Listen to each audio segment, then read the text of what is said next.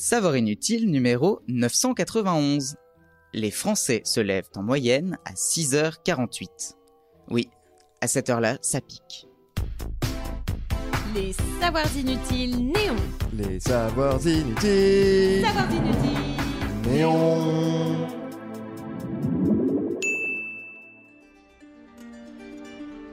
L'avenir appartient à ceux qui se lèvent à l'heure où je me couche. C'est du Orelsan, pas du Socrate. Et les Français ont leur avenir bien en main. Ils se lèvent en moyenne à 6h48, selon le baromètre de Santé publique France, publié en mars 2019. Rapport qui s'appuie sur un questionnaire auquel plus de 12 000 personnes ont répondu. Le français est du matin, mais aussi du soir, puisqu'il se couche en moyenne à 23h15. Les autorités de santé recommandent au minimum 7 heures de sommeil par nuit, et nos nuits durent 6h42 en moyenne en semaine. Pour une fois qu'on nous demande de nous reposer, Je crois qu'il est, il est plus que temps que j'aille faire ma sieste, mes amis. ce chiffre baisse depuis plusieurs décennies. On estime qu'on a perdu entre 1h et 1h30 en 50 ans. Et sans surprise, les écrans sont pointés du doigt, et pas seulement les tactiles. Mais les Français restent bien classés sur la question du sommeil. Si on en croit une étude de l'Université du Michigan, qui a des données différentes obtenues grâce à une application mobile dédiée, les Français dorment 8 heures et 3 minutes par jour. Cela comprend la période d'endormissement et les périodes d'éveil.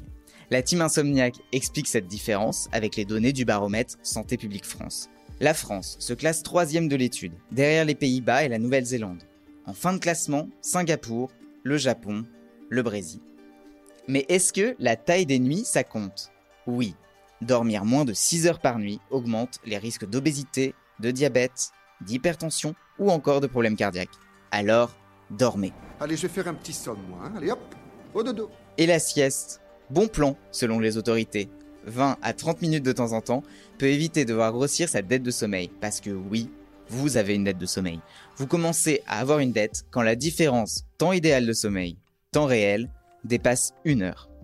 Les plus endettées sont de loin les femmes. C'est le cas pour 47% de celles qui ont entre 45 et 54 ans. À l'opposé, les hommes de 65-74 ans sont seulement 1 sur 5 à avoir une dette de sommeil. Les petits vénards. Morphée ne vous demandera pas de rembourser cette dette, même si elle peut avoir des conséquences sur votre santé. On vous laisse retourner dans les bras de la divinité grecque des rêves prophétiques, qui est un homme. Mais ça, c'est vraiment inutile de le savoir. Vous avez aimé ce podcast? Alors abonnez-vous sur votre plateforme préférée, faites-le connaître, laissez-nous des commentaires. On se retrouve aussi sur le compte Insta Les Savoirs Inutiles Néon pour un format vidéo inédit chaque semaine et sur notre appli iOS et Android. Enfin, Les Savoirs Inutiles, c'est évidemment sur le site neonmac.fr et dans le magazine papier tous les deux mois en kiosque.